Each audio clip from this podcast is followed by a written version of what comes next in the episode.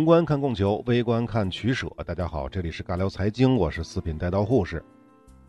接着讲教育啊，上一期我们讲到了明朝，讲了一半，还有一个重头没讲，就是科举。那要说到明朝的科举啊，先要说一下明朝的开国这位皇帝朱元璋。大家知道他是什么特点吧？别的不说啊，就有一点大家都应该知道的，就是这个杀功臣。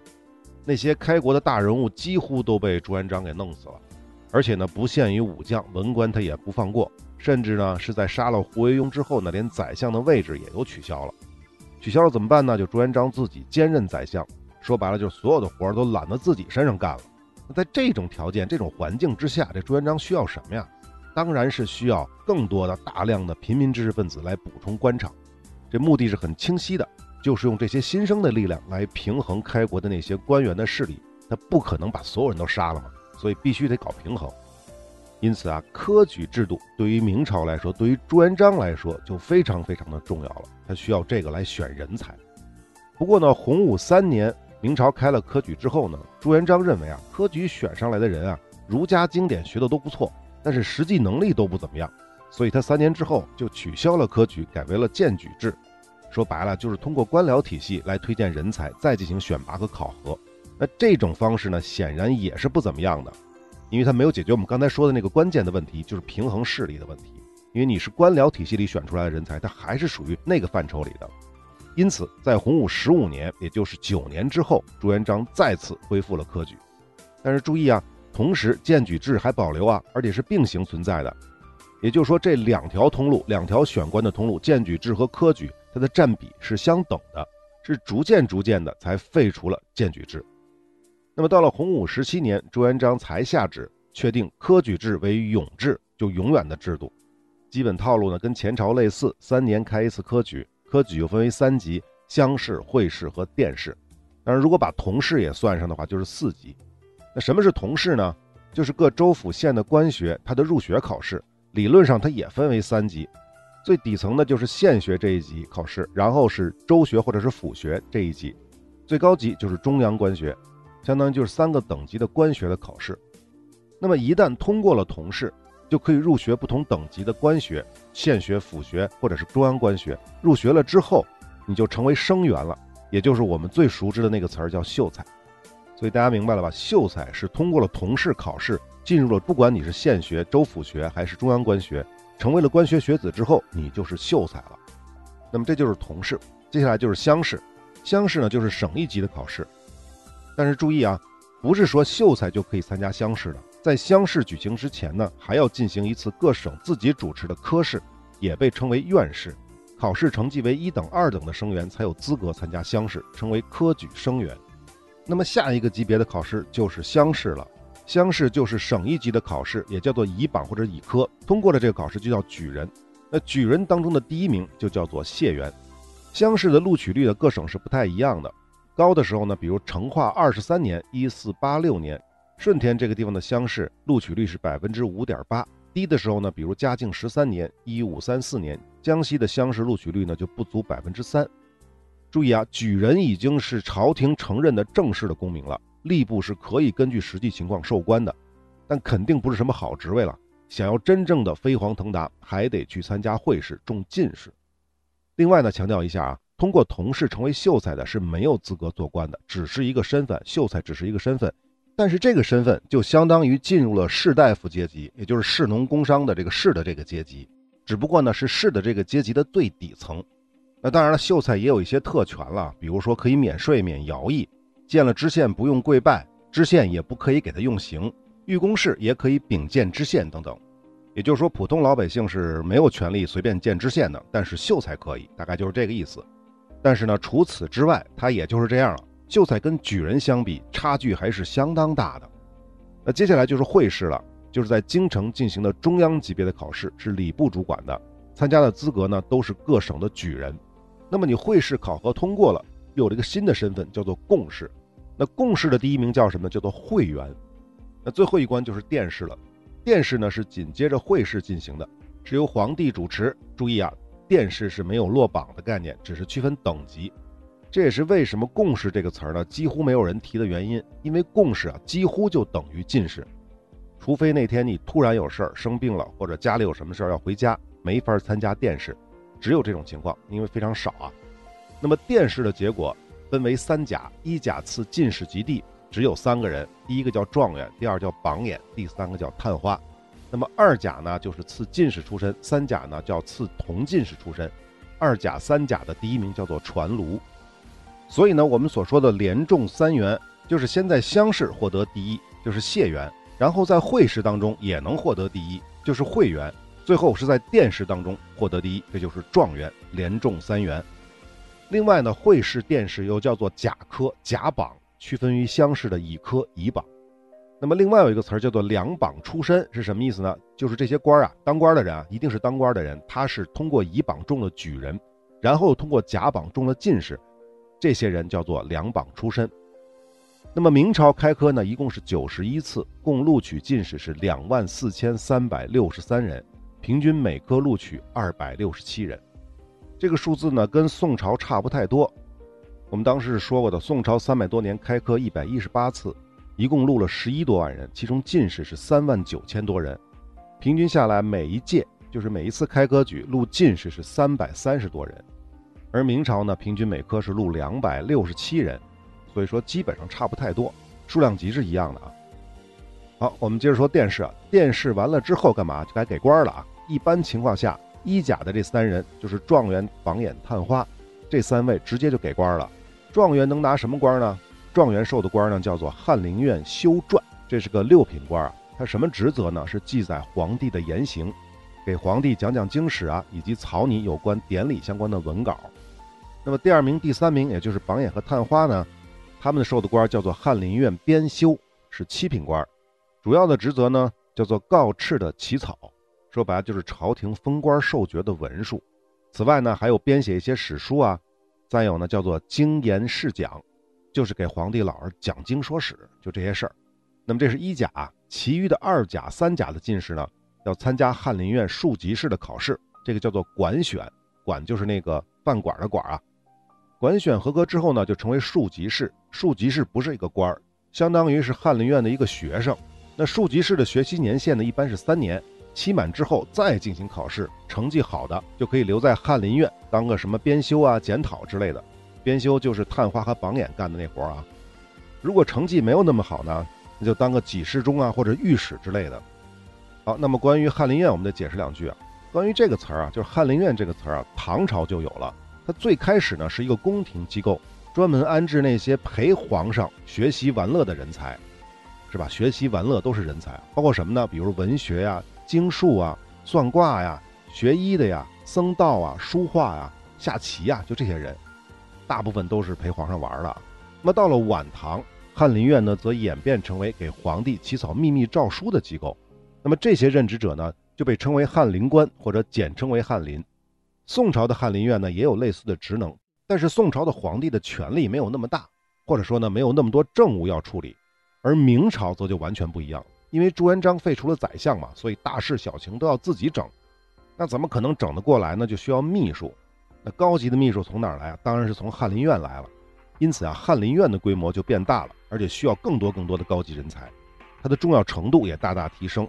因为在这儿工作的人呢，都是替皇帝工作的，就是相当于是给皇帝做私人秘书的人才。那你想，这种人日后的官途自然是不可同日而语的。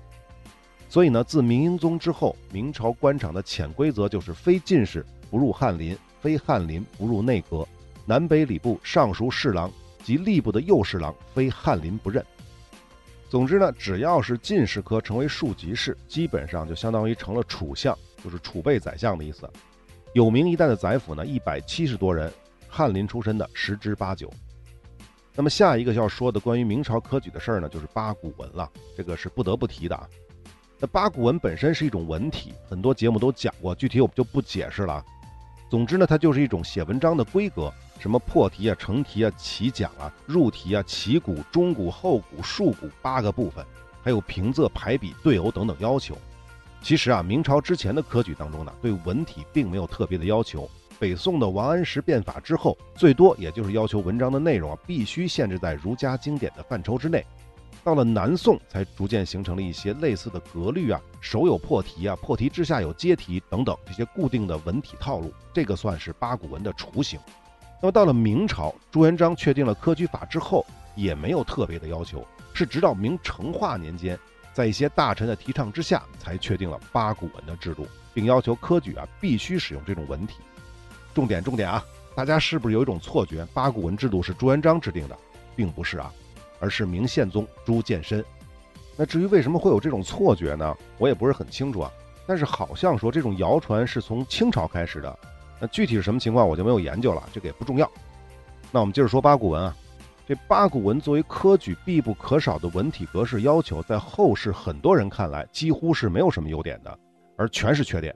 因为这种文体啊，使得行文者在表达自己想法的时候受到了极大的约束。如此一来啊，科举选拔人才的过程当中呢，那些才智高但是不经文辞的人就很容易被刷下来。就是说，你有能力，水平很高，但是呢，你写东西不行。这些人就比较吃亏，所以啊，也有人认为八股文作为制度确立之后啊，这三甲进士的水平就大打折扣了。那问题是，到底为什么明朝还要去采用八股文考试呢？我查了很多的说法啊，最主要的说法就是为了公平，意思就是说啊，圈定考试的范围比较窄，筛选人才的时候就更加公平。这是啥道理呢？很多人不太理解啊，我们稍微解释一下。大家想一想，如果现在的高考考语文，如果只考作文的话，比如说作文的题目就是“天下”就俩字儿“天下”，而且呢还不限题材，你想怎么写就怎么写。那你会怎么写呢？其实很好写，对不对？诗歌造诣比较高的人呢，就写一首歌颂太平的韵律诗啊、绝句诗啊之类的，哪怕是现代诗呢。那擅长写人物的人呢，就会写一段小城里平淡的故事，比如像沈从文的《边城》那种。那如果是擅长政治军事的，那就写一写与美国的什么战略博弈之类的。但是大家想一想，如果这么考的话，是不是特别的不公平？万一判卷的老师只学过哲学呢？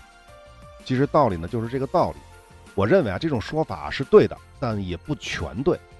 说这种话的人呢，看似是站在了受教者的角度想问题，考的范围窄，大家学起来就容易，也就相对公平一些。但是呢，实际上公平这个概念，我觉得还没说到点儿上。在我看来啊。八股文最大的优点，并不在于受教者，而是在于施教者和考核者。还是高考作文那个例子啊，大家应该都注意到了，受教者考试确实容易写，但是判起来是不是就特别难？那如果是你判卷，你凭什么给沈从文的《边城》一甲投名呢？又凭什么说杜甫的《春望》比不上他呢？那么进一步说，如果不圈定范围，那教书的先生们，从私塾的启蒙秀才到国子监的高级讲师，他们又该怎么教呢？难度其实不在学子们，而在教育系统。说来说去呢，整个中国的教育体系只有一个最抢手、最好找工作的进士科，其他的都不靠谱。那在这种情况下，只能尽量的去圈定考试的范围，否则的话没法教，也没法判卷。准确的说呢，判卷不是最重要的，是没法教。这个才是八股文长期霸占明清科举的根本原因。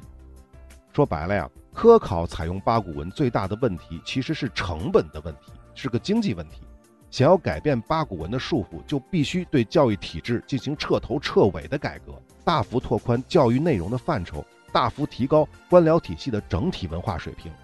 这种成本的提高，我认为那个年代的人是肯定能想到的，他们怎么可能想不到呢？但是他想到了，又能怎么办呢？又能如何呢？因为要做到实在是太难了。其实呢，到了清朝一开朝就废了八股文，但是到顺治十六年还是恢复了。到了康熙朝，再次废除，又再次恢复，直到乾隆朝，兵部侍郎舒赫德上书给乾隆皇帝说：“科举之制，平文而取，按格而观，已非良法。况积弊日深，侥幸日重，应将考试条款改弦更张，别思所以遴选真才实学之道。”他在说什么呢？其实就是科举的问题，科举的考试方式、考试条款，这应该改。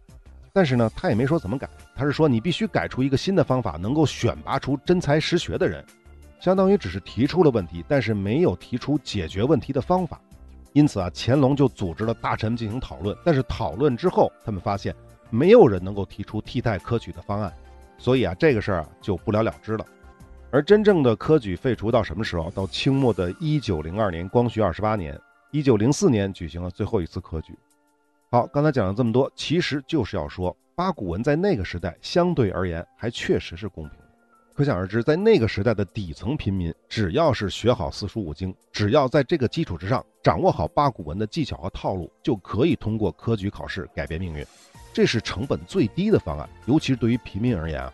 但是如果科举的范围非常的广，那最吃亏的是谁呢？肯定是那些底层平民，因为他们要学的东西更多，要找更多的老师，读更多的书，写更多的字儿。对于那些富人来说呢，这当然是更容易实现的，相对而言更容易实现的。所以说啊，有得就有失。科举制度采用八股文是在那个时期是成本最低的，对平民更有亲和力的考试方式，但同时它也带来了极大的弊病，这也是不能否认的。那我们就来说一说八股文的弊病。首先，八股文是限制了文化思想的发展。本来呢，唐宋就是以儒家经典为主，现在呢又进一步圈定在了四书五经的范围之内，再加上八股文的文体，读书人为了功名，把绝大部分时间都用在这儿了，完全没有看闲书的时间和需求。我们说这个闲书是带引号的啊，没有了这些闲书，其他的思想和文化就无法发展。不管是中国百家的其他思想，还是西方的舶来品，他们都没了存储和发酵的可能，就更别说创新了。明末清初的著名思想家顾炎武甚至认为，八股之害等于焚书，而败坏人才有甚于咸阳之交，所坑者但四百六十余人也。就是说，八股文这危害啊，是等于焚书，但是毁掉的人才呢，比秦朝坑儒还要多。因为秦朝坑儒坑了多少人？不过四百六十余人也。这是第一。其次呢，八股文的制度使得天下的读书人是两耳不闻窗外事，一心只读圣贤书。除了孔老二那点事儿，其他什么都不懂，社会民生啊、科学技术啥也不知道。那这样的人当了官，除非是有超强的学习能力，否则的话就只能听那些师爷、幕僚之类的这些下级管理人才他们的建议了。这个呢，就是明清时期吏治败坏的原因之一。那最后一点呢，就是对读书人心理的折磨。在这方面呢，大家都知道就是犯禁中举，我们就不解释了。总的来说呢，八股文是利弊兼有，但从本质上来讲，还是弊大于利。而八股文一直伴随到科举制度的覆灭，根本的原因，我觉得还是统治阶级的无能。如果说明朝这么搞，那也就算了。但是八股文作为制度存在，一直到覆灭前后延续了几百年啊，明清两朝都没有在这方面有所作为，这不是无能又是什么呢？那清末的洋务运动还恬不知耻地说什么中学为体，西学为用，说白了，这就是在维护官僚阶级的既得利益而已。当然了，这也跟儒家思想统治了中国一千多年有密不可分的关系，所以呢，就只能等着这个腐朽的制度被彻底的打破，中国的文化思想才有可能重获新生。好，说到这儿呢，我多说一句，在整理文稿的时候呢，我搜到了一份明朝八股文的真迹啊，万历二十六年的状元他的八股文真迹，这个人叫做赵秉忠，这份真迹呢现存于山东省青州市博物馆。当时考的题目是问帝王之政与帝王之心，政是政治的政啊，大家有兴趣可以去看一下，关注我的微信公众号“四品带刀护士”，关注之后呢，回复关键字“教育学”或者是“教育”都可以。好，明朝的科举制度基本就说的差不多了，大家注意了吗？唐宋科举的科目是非常多的，虽然只有进士科比较抢手，但起码还有其他科目可以考。但是到了明朝，基本上就只剩下一个进士科了。那至于为什么前面讨论八股文的利弊，我们都说过了，就不多说了。当然呢，除了文人科举之外呢，明朝也开过武科举。成化十四年，就是一四八七年，设过武科举的乡试和会试。弘治六年，一四九三年，定武科举为六年一试，考什么呢？先考军事策略，通过之后，注意啊，是通过之后才考弓马等项目。后来就改成三年一试。但是呢，明朝都是军户的制度，我们讲过。所以武将的官职基本上都是世袭的，而且呢，学武的人基本上也都来自于军户，因此明朝的武举在很大程度上是走过场，这意义是非常有限的。为什么这么说呢？比如说明朝除开国时期的名将之外，最有名的可能就是戚继光和李如松了，这俩都是军户出身，世代从军，靠军功起家。当然呢，也有人说戚继光是参加过武科举的啊，甚至还说是武状元，这个就有点扯了。人家戚继光十五岁的时候是世袭登州卫指挥监事，相当于咱们初二、初三的孩子就已经当武官了啊。不过呢，可能确实戚继光是在二十岁左右的时候参加过武科举的，而且通过了乡试，然后去北京参加会试。只不过呢，去北京赶考的时候遇上了蒙古进犯京城，所以那年的会试取消了。而戚继光呢是军户又是武举，所以当时就被编入了京城的军队，还当了一个总旗牌，参与了守城的任务。而且啊，而且，即便那年会试是正常举行，也只是会试。为什么这么说呢？因为明朝直到崇祯四年才有武科举的殿试，没有殿试哪来的状元呢？最多就是个会员。所以说，戚继光最多是个武举人，但绝对不是什么武状元。那至于明朝其他那些名将，别跟我说什么王守仁、袁崇焕、于谦之类的，这些人都不可能是武举出身，因为他们都是进士科进入官场的，跟武科举是没有半毛钱关系的。好，关于明朝的教育我们就说这么多了啊，基本上说完了。我们下面进入清朝。那么清朝的基本教育制度是沿袭明制的，所以呢，我们只讲那些不一样的地方啊。先说清朝的中央官学，清朝的中央官学最高学府依旧是国子监。国子监下面分为国学、算学和八旗官学，前两者就不用解释了吧？运营模式跟明朝是相似的。至于八旗官学呢，其实就是专门给八旗子弟开的国学，相当于元朝的蒙古国子学。但是呢，八旗官学是不招皇族子弟的，因为他们是要去宗学上学的。另外呢，八旗官学不仅要学儒家的东西，也要学骑射，满人嘛。那么后面所有针对满族人设立的学校都是一样的，都要学骑射的，后面就不解释了。那么除了国子监之外，宗人府下属的就是宗学和觉罗学，就是爱新觉罗那个觉罗啊，都是给皇族预备的。宗学和觉罗学的区别在于，前者只能是皇亲的子弟，而后者只要是爱新觉罗氏的都可以。那么再有呢，就是内务府主管的景山官学和咸安宫官学。景山官学呢，招收上三旗的镶黄、正黄和正白，他们的左领、管领的幼童子弟。那么到了后来呢？回族的左领右童子弟也可以入学，那咸安宫官学呢，则是景山官学的升级版。从景山官学毕业之后，成绩优异者可以进入咸安宫官学继续深造。当然了，如果是上三旗十三岁以上，只要是特别优秀的，即使没有上过景山官学，也可以被选拔进入咸安宫官学进行学习。那至于这些官学是学什么，大同小异啊。除了汉家的儒家经典之外，也要学满文、蒙古文和满人自己的历史这些。而且呢，这些满人学校学成者毕业了之后呢，可以不用参加下级科举，直接参加殿试，得到进士身份之后呢，就可以进入官场，绝对是仕途的捷径。那最后一个还得说的就是俄罗斯文馆，这是清朝政府的内阁创办的，专门培养俄罗斯翻译的俄文学校。乾隆二十二年创办，同治元年裁撤。那为什么会有俄罗斯文馆呢？大家要知道啊。雅克萨之战是康熙二十四年爆发的，是一六八五年；尼布楚条约签订是康熙二十八年，一六八九年；而俄罗斯文馆开办是乾隆二十二年，一七五七年，将近七十年之后。什么意思呢？可以看出啊，清政府还是有关注北方邻居俄罗斯的，否则他也不会建立什么俄文学校。但是大清的傲慢也就体现在这小七十年的拖延上。可以想象，如果康熙朝就加强对俄罗斯的了解，可能也就不至于后来被沙俄弄走那么多土地了。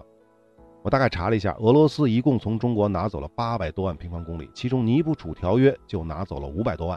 当然了，可能有人会说，那些土地清朝原本就没有控制啊，没有实际控制。但我要说的是，那沙俄也没有实际控制啊。说白了，还是你大清不重视而已。最起码，即便是在乾隆朝开办了俄罗斯文馆，这里毕业的学生出来也只能做翻译之类的小吏。毕业考核之后的一等呢，授八品官；二等授九品官；三等就不授官了。但是大家想想，如果这些毕业生一等、二等的，最起码毕业之后能够进入翰林院工作，日后也可能做上军机大臣，那后面的结果可能就完全不同了。因为那种情况下，军机大臣会非常非常了解俄罗斯。我想，这才是问题的关键。好，中央官学说这么多了，我们再来说地方官学。但是呢，清朝的地方官学呢，没有什么意思，跟明朝呢差不多。州府县的官学，再加上基层的社学。那此外呢，又多了两个概念，就是义学和警学。前者呢是专门招收孤儿和特别贫寒的家庭子弟，或者呢是苗族啊、黎族、瑶族这些特别优秀的子弟。最开始呢只在京城开设，后来呢各州府呢也有设立。那至于警学呢，则是专门设立在云南边疆地区的学校，记载不是很多，规模也不是很大，我们就不多说了啊。总的来说，清朝的官学体系沿袭明朝，康雍乾时期发展的还是不错的。但随着清王朝走下坡路，官学学校的投入就不见得能有保障了。到了道光之后，也就是鸦片战争之后，清朝的社会和政治结构开始发生巨大的改变，官学的作用和地位就更低了，逐渐被西方传来的近代教育制度所取代。所以官学我们就说这么多，再来说说清朝的私学和书院。清朝的私学呢，跟明朝差不太多，尤其是私塾、家学这种的，都是跟着科举制度走。而高级私学的代表呢，也就是书院，跟明朝一样起起伏伏。清初的时候啊，满清政府知道明朝的书院是有政治性质的、政治属性的，所以呢，为了防止民间知识分子把书院搞成反清的宣传阵地，所以严禁开办书院。但是即便是这样，在某些地区，比如江西这些地方，在地方官员的支持之下，还是有一些书院恢复讲学。既然有了地方政府的支持呢，就不会出什么大乱子，所以中央呢基本上也没怎么管。到了康熙和雍正时期，满清的统治地位基本稳固了，所以对民间高级知识分子更多的采用安抚的态度。在这种情况下，书院就逐步解封了。同时呢，为了表示朝廷对私学书院的权威和恩德，会向大书院赐匾额、赐书。而且呢，在这一时期，清政府也是大兴文教，甚至把地方教育的发展加入到地方官的考核内容当中了。因此，清朝的书院就迎来了一轮新生。当然了，清政府在倡导文教、鼓励开办书院的同时，也在积极地加强对书院的控制。其中最重要的就是控制书院的经费，不管是国家拨款还是地方士绅的赞助，都要通过严格的审查。其次呢，对于那些大书院的院长，也都得由政府来指定。第三，还要控制书院的招生和考核。基本套路呢，跟前朝差不太多，我们也就不多说了。那下面简单说两句清朝的科举啊，因为清朝的科举制度跟明朝也没有什么区别。除了进士科之外呢，主要就是武科和翻译科。武科不用说了吧，而那个翻译科呢，它只能是满人参加的。清朝早期的翻译科确实是选拔翻译的，也就是把汉学的经典翻译成满文或者是蒙古文。到了雍正时期，提了个档次，通过会试的话是可以得到进士出身的。这就跟清朝的女真进士科类似了。但是最开始的翻译科进士是进不了翰林院，当不了庶吉士的。这个要到道光的末年，每届才会有一到三名的优选者成为庶吉士，所以呢，清朝的翻译科比起金朝女真的进士科差距还是挺大的。再其他的就没什么可说了吧，最多就是一个数据了：清朝一共开科一百一十四次，录取进士两万六千八百八十八人。这个明清都是有零有整的啊，是因为记录非常详细。那我们可以算一下，二六八八八除以一百一十四。那就是二百三十五点八六，也就是说，清朝每一科平均录人是二百三十六人。还记得刚才我们讲明朝是多少吧？明朝是开科九十一次，录两万四千三百六十三人，平均每科录二百六十七人。所以说，清朝和明朝在科举这件事儿基本上都差不太多，没什么可讲的。那最后呢，我们简单的小结一下明清的教育制度。总的来讲呢，明清的教育体系和制度差不太多，可以总结为以科举制为中心，以官学为主导，私学为辅的模式来教化百姓。在这种模式之下，虽然明清都是兴文教，但这种僵化的科举制严重的抑制了私学的发展，更抑制了民间文化思想的创新，甚至连先秦诸子百家的思想传承延续下来的也非常少。当然，在这方面，宋朝的教育体系也脱不了干系的啊。虽然说自宋朝开始，科举制彻底打破了旧王朝门阀士族的选官制度，使得底层百姓有了通过学习文化知识改变身份、改变命运的可能。但是呢，第一，即便是明朝已经有了基层的社学，但能够真正的得到教育的人口还是非常非常少的。这其中最关键的还是朝廷对基础教育的投资更多的流于形式，而不是真金白银的去投入。另外呢。即便是上了社学读了书，读的也都是那些跟实际生活没有什么关系、没有什么用处的四书五经，那真正能考得功名的概率呢，又是非常低的。这种基础教育对于受教者而言，学到的只是那些所谓君君臣臣、父父子子，所谓的仁义礼智信，所谓的遵规守矩，学到的都是施教者想要的，而不全是受教者想要的。再有呢，就是科举制度对文化思想发展和创新的限制。也就是科举制的副作用。那这种副作用如果放到宋朝尚且能够接受。我们讲过，儒家思想再落后，在同时期，在宋朝的同时期，在全球来看也是先进的。那毕竟呢，它给予了社会一套基本的秩序。但到了明清，依旧的保守和固步自封，仅以儒家思想包装下的教育制度的弊端就逐渐被放大了。什么事儿都怕比啊！如果说西方没有文艺复兴，没有工业革命，那这些都好说。但自己生存和发展的权利，怎么能够仅仅去指望别人不进步呢？这个就是明清统治者最大的问题、最大的毛病。那说到这儿呢，我多说一句感想，我自己的感想。我不知道大家有没有想过，西方世界的那套价值观，如果放在上个世纪，是不是足够先进？尤其是苏联的解体，给了他们极大的信心，让更多的人认为西方的制度和玩法才是唯一正确的道路。苏联那套不靠谱。但是呢，这么多年都过去了，他们是不是也在原地打转呢？到了今天，到了新世纪。中国的发展还停留在上个世纪的话，那我没什么好说的。但实际上，随着新世纪的到来，中国的经济早已脱颖而出了，向全世界证明了我们的先进性。可问题是，西方世界有没有看到呢？我想他们肯定看到了，但是他们就像是当年清末的这些统治者一样，为了维护既得利益而死守那老一套，甚至把中国想象成了第二个苏联。我认为啊，西方世界的统治阶级如果不做出革命性的改变，那他们和他们的人民一定会为此付出代价的。这个呢，只是时间早晚的问题。十八世纪的西班牙被英国超越，或者二十世纪的英国被美国超越，那些曾经的世界第一大帝国想到更多的只是去如何打压世界第二，而从来不会仔细的去考虑自己如何改变，自己如何与时俱进。另外呢，我不记得以前的节目是不是讲过，中国一定会超过美国。但下一个超过中国的是谁呢？我觉得十有八九可能是印度。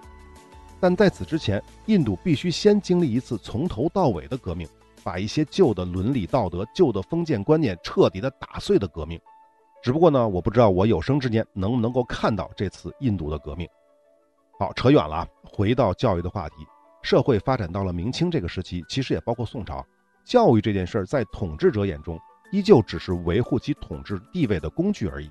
一方面可以打破门阀士族对政治的垄断，不至于形成太过强大的利益群体去威胁皇权；另一方面，利用儒家思想去束缚人民的思想，避免在文化上去冲击皇权，仅此而已。如果从更深的层次再讨论一下，为什么中国的思想文化一直没有能够冲破牢笼，率先发展出自己的文艺复兴道路呢？那这个文艺复兴是带引号的。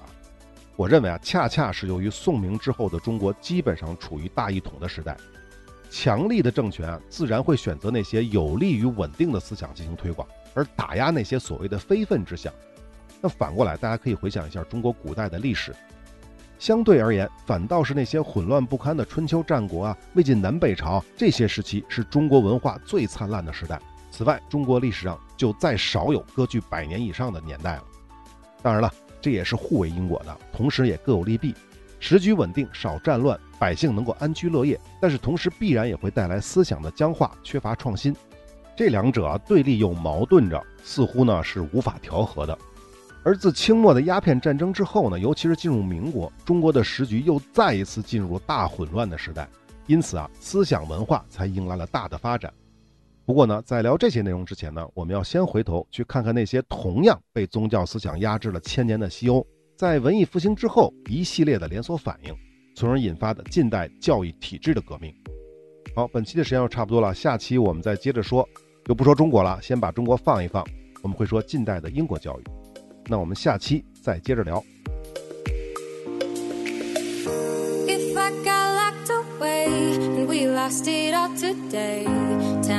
Honestly, would you still love me the same if I showed you my flaws? If I couldn't be strong, tell me honestly, would you still love me the same? Right about now, if it just for life me, would you stay by my side? Or are you gonna say goodbye? 如果本期的内容您还没听够，而下期的节目呢还没有更新，您可以选择我们的抢先听功能。